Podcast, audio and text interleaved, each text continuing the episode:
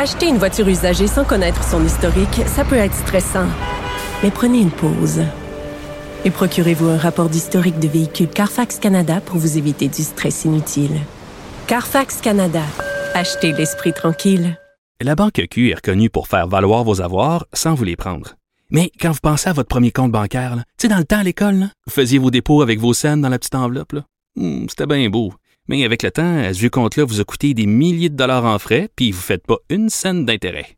Avec la Banque Q, vous obtenez des intérêts élevés et aucun frais sur vos services bancaires courants. Autrement dit, ça fait pas mal plus de scènes dans votre enveloppe, ça. Banque Q. Faites valoir vos avoirs. Visitez banqueq.ca pour en savoir plus.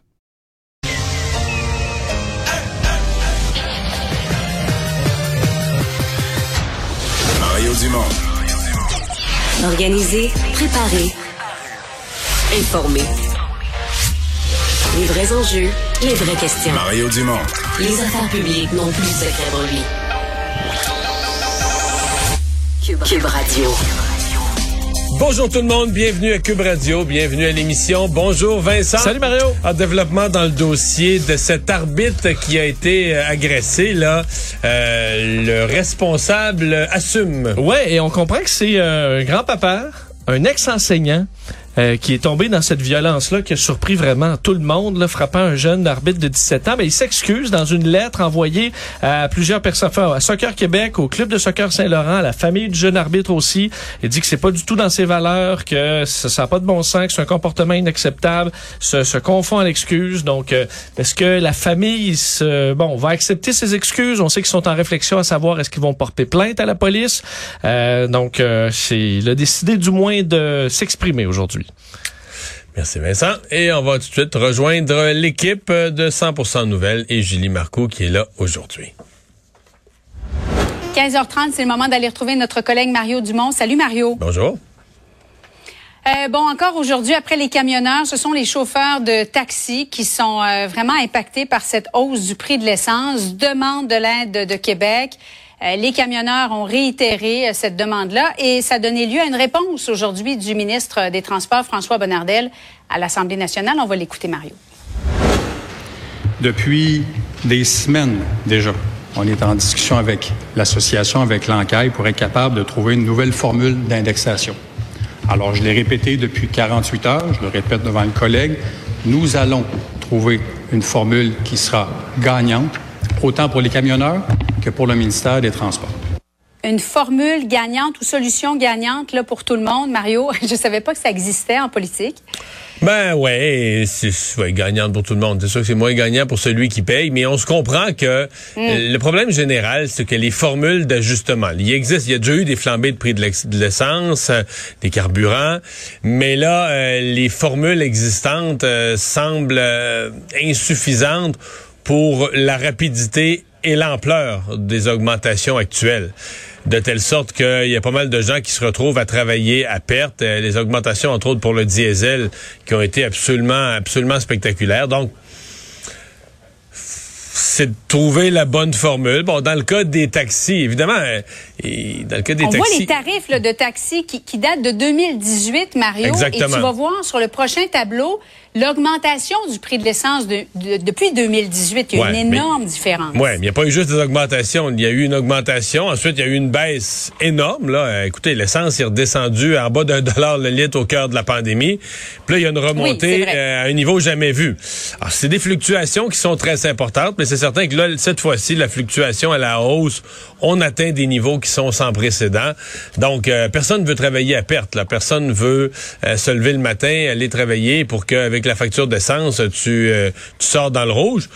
Bon, les taxis, comme tous les autres, euh, il y a un client à l'autre bout. Donc, euh, c'est certain que si tu recharges tous les surplus, toutes les augmentations aux clients, euh, ça se peut que le client finisse par trouver ça dispendieux. Donc, c'est tout ça l'équilibre que les gens que les gens recherchent et le gouvernement doit s'adapter. Mais on avait cette discussion là, c'était hier ou sur une autre journée précédente.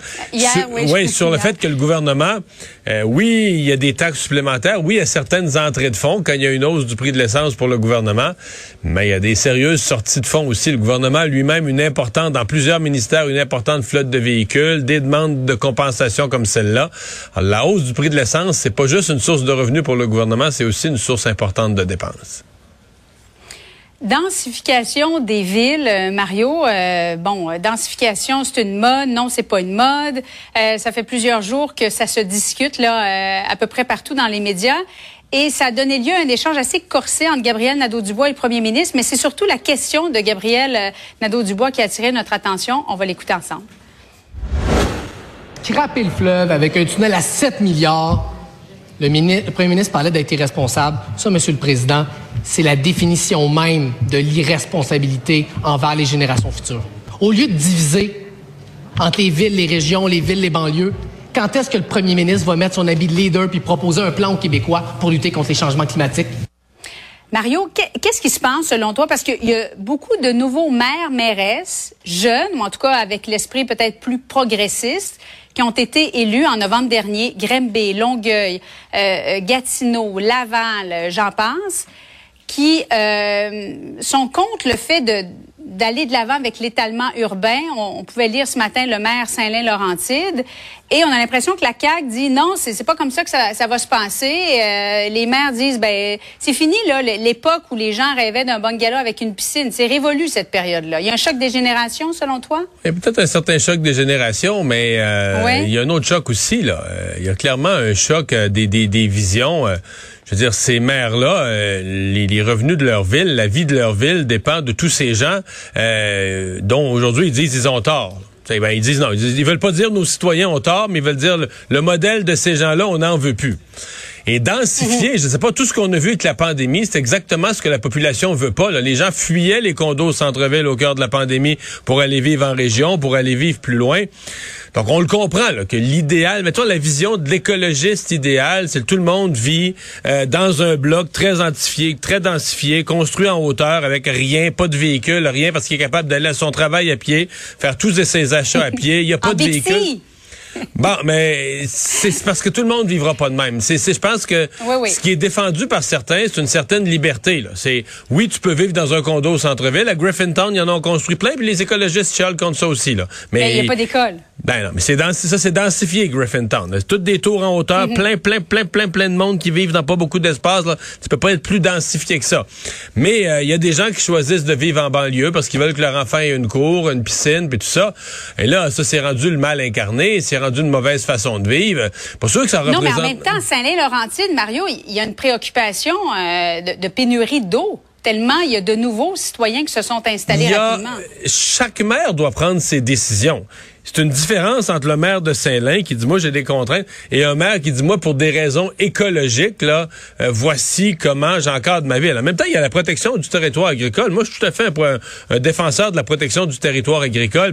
C'est vraiment juste la vision de dire ben là nous autres il y a une façon de développer la ville qu'on fera plus jamais. Alors, la position de la CAQ c'est écoutez, on est dans un monde libre, si les gens veulent tel type de maison sur tel type de terrain puis quelqu'un leur construit puis qu'il l'achète, ben on est libre. Euh, Gabriel Nadeau-Dubois dit non. Les villes doivent être planifiées, imaginées, on doit imposer aux gens leur logement, on doit leur créer un logement.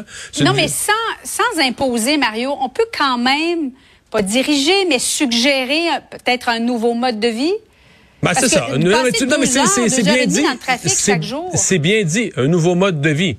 Mais le nouveau mode de vie, c'est les soigner. C'est les souhaiter par les citoyens, ça va se faire tout seul. Si les citoyens, dire, les gens obtiennent ce qu'ils achètent, ce qu'ils veulent, ce, pourquoi ils sont prêts à payer. C'est imposé par des idéologues qui mhm. disent, ben là, c'est ça le nouveau mode de vie, c'est ça le nouveau moule, vous allez rentrer dedans. C'est une autre affaire. Et dans ce cas-là, ce qu'on oublie là, ce que beaucoup de gens semblent oublier, là, on dit, oui, on a des jeunes mères, ils ont une nouvelle pensée. Il va coûter combien le bungalow pour les gens qui veulent vivre dans une maison comme ça? Si on dit, OK, on n'en construit plus au Québec, à nulle part, il y a les maisons unifamiliales pour une famille avec un terrain. Il y a ce qu'il y a. On n'en construit plus une. Finito. On n'en construit plus. Vous pensez qu'ils sont chers présentement? Ça veut dire que là, tu as des millions de personnes, des familles, des gens qui ont des qui vivent, par exemple, dans un appartement, mais le jour où ils ont des enfants, veulent avoir une maison. Donc, tout le monde va se battre pour le même parc de maisons déjà construit. Ces maisons-là vont valoir un million tantôt. là. ça va être. Et là, on va dire, ah ben là, c'est les riches versus les pauvres. Puis là, la, la gauche va développer un autre discours. Faut penser à ça aussi. Si tu limites, si tu fixes le parc, tout ce qui est fermé, puis qu'il y a plus, tu sais, t'as de la demande là, mais que t'as plus d'offres, c'est fermé. Euh, déjà que t'as pas assez d'offres dans le logement présentement. Alors, si t'as plus d'offres du tout, le prix du bungalow avec un terrain, euh, attachez votre truc.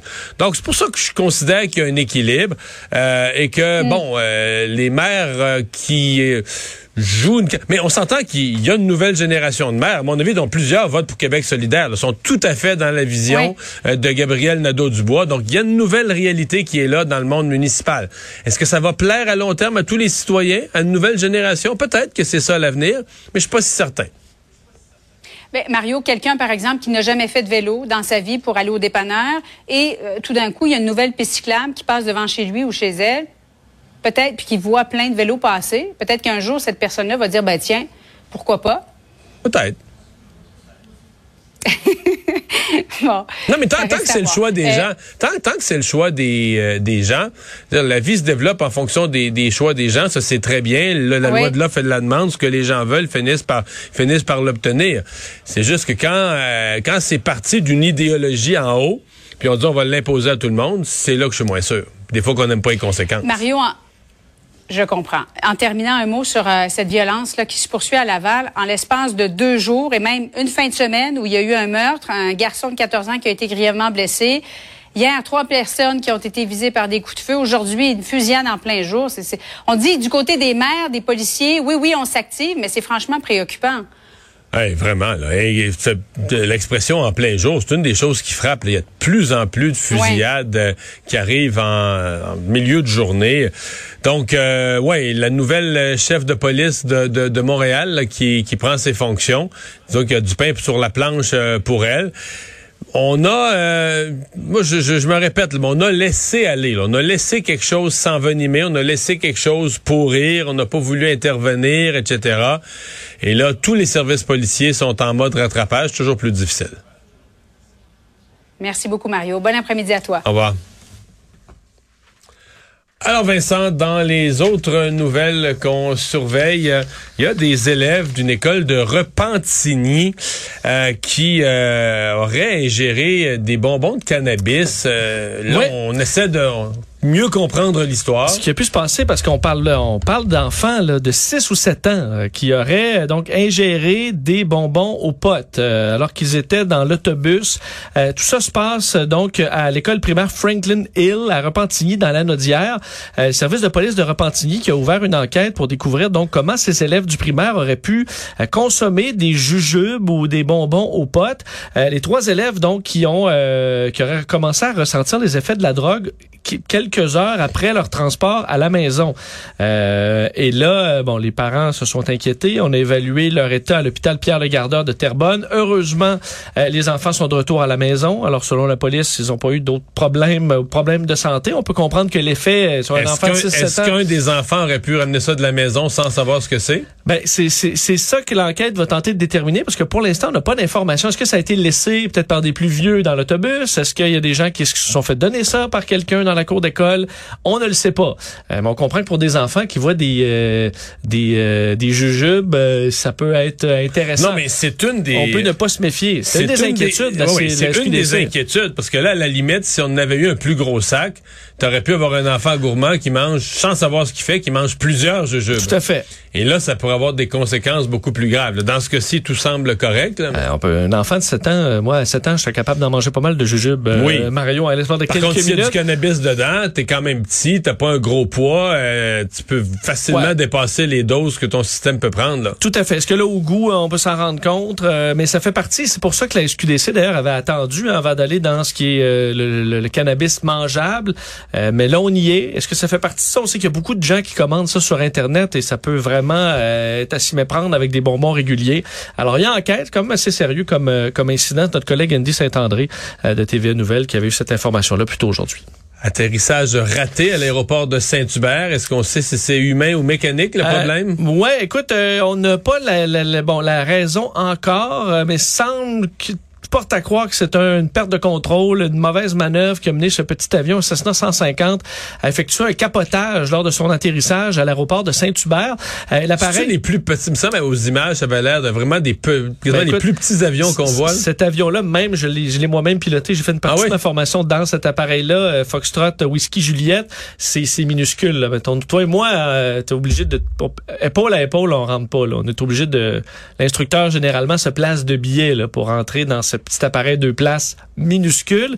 Mais c'est un appareil qui pardonne, qui est facile à atterrir en temps normal, mais qui est pas à l'abri de- d'une mauvaise manœuvre. Selon les des témoins sur place, disent s'apprêtait à atterrir, a touché le sol, mais euh, et- et- Mais ils disent qu'il était sur la roue d'en avant. un bout de- demeurer sur la roue d'en avant. quoi, toi qui connais le... Ben, c'est, c'est pas normal. Euh, C'est toujours Non, le train, ça, le train arrière. En général, lorsque tu touches avec la roue d'en avant, euh, ben, tu, tu, tu, re- tu redécolles. Donc, tu recommences ton atterrissage à zéro. Mais des fois, en voulant euh, peut-être à tout prix atterrir, malgré ta mauvaise position, c'est là qu'il peut arriver quelque chose. Là, Parce que si ta roue, ta roue d'en avant touche en premier, Ben- tu, tu peux, ça rebondit, puis tu t'es mieux de redécoller. Ouais. Euh, un des problèmes, c'est que la roue d'en avant, c'est beaucoup plus fragile. Le train d'atterrissage d'un Cessna 150, là, tu peux, l'écoute, la rentrée, il peut quasiment écarter au, au maximum avant de casser. La roue avant, par contre, pourrait s'endommager beaucoup plus facilement. Et là, si tu touches par la roue d'avant, puis tu freines en même temps sur la roue d'en avant, ben là, peut, peut, t'arriver... Euh, Mais c'est ça qui est arrivé. là. capoter, il a capoté, là. la- L'appareil a capoté, tombé carrément Donc, sur le tu, toit. ouais, si tu touches sa roue d'en avant, puis tu freines, c'est comme un bicycle, tu freines du- du- juste sa roue d'en avant, là. Ouais, je l'ai jamais, écoute, expérimenté, mais ça a amené donc à cette, cette sortie de piste. Heureusement, les deux, euh, donc pilotes à l'intérieur, est-ce que c'était visiblement un étudiant et son instructeur ou un étudiant et un passager euh, n'ont pas été euh, blessés gravement. Il y a enquête, euh, évidemment, les images toujours impressionnantes. Ça demeure un, un incident matériel, heureusement. Ouais. C'était l'examen final pour son, son, son, son, Ouais, là, il n'y aura pas passé. Mais je peux imaginer, je me sentais quand même mal. J'imagine un étudiant pilote, euh, Mario, à qui ça arrive. Ça peut être une erreur d'un instructeur aussi, là. C'est pas impossible. Mais euh, à quel point tu dois, tu dois te sentir être petit, petit dans tes, euh, dans tes shorts.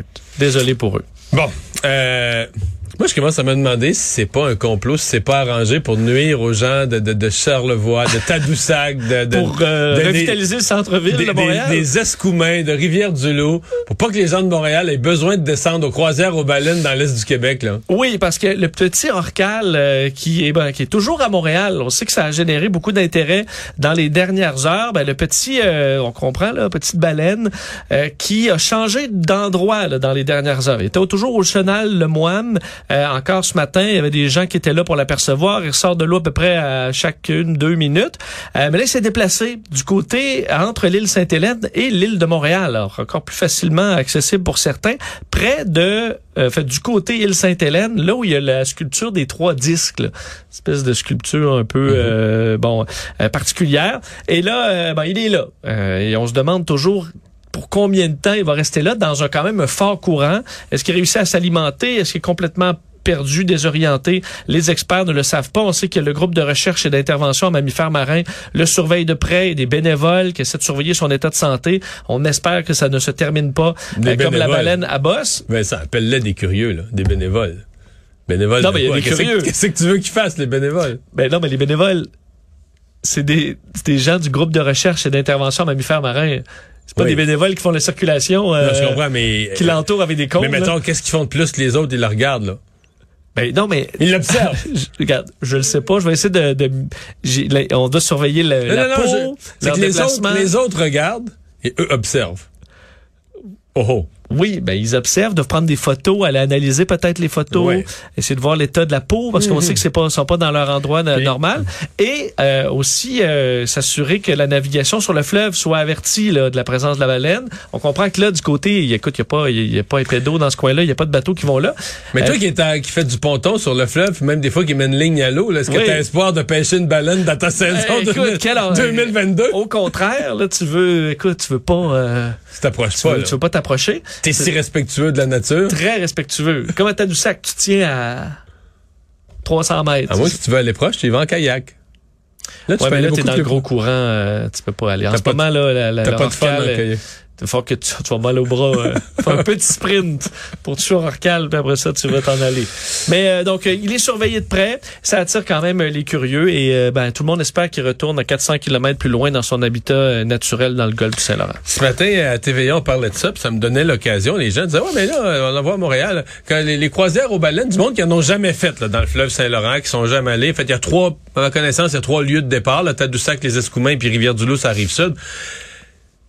Moi, j'ai fait des, des, des croisières aux baleines à beaucoup d'endroits. J'ai fait euh, dans la baie de Fundy. Sincèrement, Vincent, là, j'ai jamais vu une baleine. Jamais. OK. Et dans le Saint-Laurent, je l'ai fait, je sais pas combien de fois, là, à partir de Rivière-du-Loup, peut-être quatre fois, peut-être trois, quatre fois.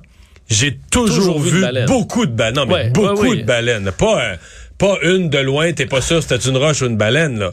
Les voir, les Oui, entendre. le souffle, la queue. Ah, moi, j'ai pas de malaise à dire aux gens, vous voulez voir des baleines, là, faites pas 50 000 kilomètres, là. C'est au Québec que ça se passe. Là. Allez, vous voulez voir, vous voulez faire une vraie croisière, voir les baleines d'assez près quand même. Les bateaux, c'est des petits bateaux, ils arrêtent le moteur. Je crois que tu peux pas t'approcher comme en kayak. Là. Je, je... Parce qu'il y en a- la baleine qui, qui passe près, là. Oui, mais il y en a vraiment qui le font en kayak pour vrai. là. Ils disent qu'il n'y a pas de danger, la baleine te sent, il y a une méthode, il y a une technique. Il y en a qui le font vraiment en kayak. Les autres, ils vont, euh, ils vont à côté, là, à côté des baleines. Oui. Mais Mais je veux les- dire, je suis allé deux fois et euh, j'en ai vu plein euh, les deux fois, là. On en voit plein. aucun doute, ouais. Moi, dans Baie de Fundy, là, écoute, à la fin, là, le, le- le monsieur et la madame qui étaient comme les guides, là, Ouais. ils essayaient de nous consoler, de nous dire qu'on avait quand même vu la faune, parce qu'on avait vu, tu sais, en anglais, un- ce qu'on appelle un macareux, là, le bec, Ouais. l'animal noir, l'oiseau noir avec un bec orange, on avait vu, euh, en anglais, c'est puffin. Je pense qu'ils ont dit le mot puffin dans le micro. Tu Le micro mal. Puffin, puffin, puffin. Pour essayer de nous, nous, nous, en- Tu nous dis, on avait vu un puffin. Ouais, qu'on a euh, été ça. vraiment chanceux, là. C'est parce que moi, j'ai payé Whale. J'ai Ah, payé une croisière aux baleines, là. Ouais, la croisière en puffin est moins chère. Tu Ouais. l'espères moins cher. J'ai vu un puffin, là. Puis là, tu que- dis, si je suis chanceux, ben imagine ceux qui sont pas chanceux, ils Ouais, c'est ça. rien. Bon. Il y a un monsieur, par contre, qui était venu bien, bien énervé parce que l'eau se frappait sur une roche, là. Il était sûr qu'on avait un, Ah. grand, un grand rorcal, je sais pas quoi, là. Puis là, ben, tu regardes, c'est parce que, monsieur, c'est parce que tu remarques pas que ton, tu sais, le petit, la petite vaguette blanche, là, est toujours identique parce que l'eau va se frapper. Chaque vague va se frapper sur la même roche, là. Bon, c'est pas le plus allumé en termes. Tu vois, c'est un bénévole, là. Il, Il aurait dit, il aurait expliqué, là, il l'aurait vu.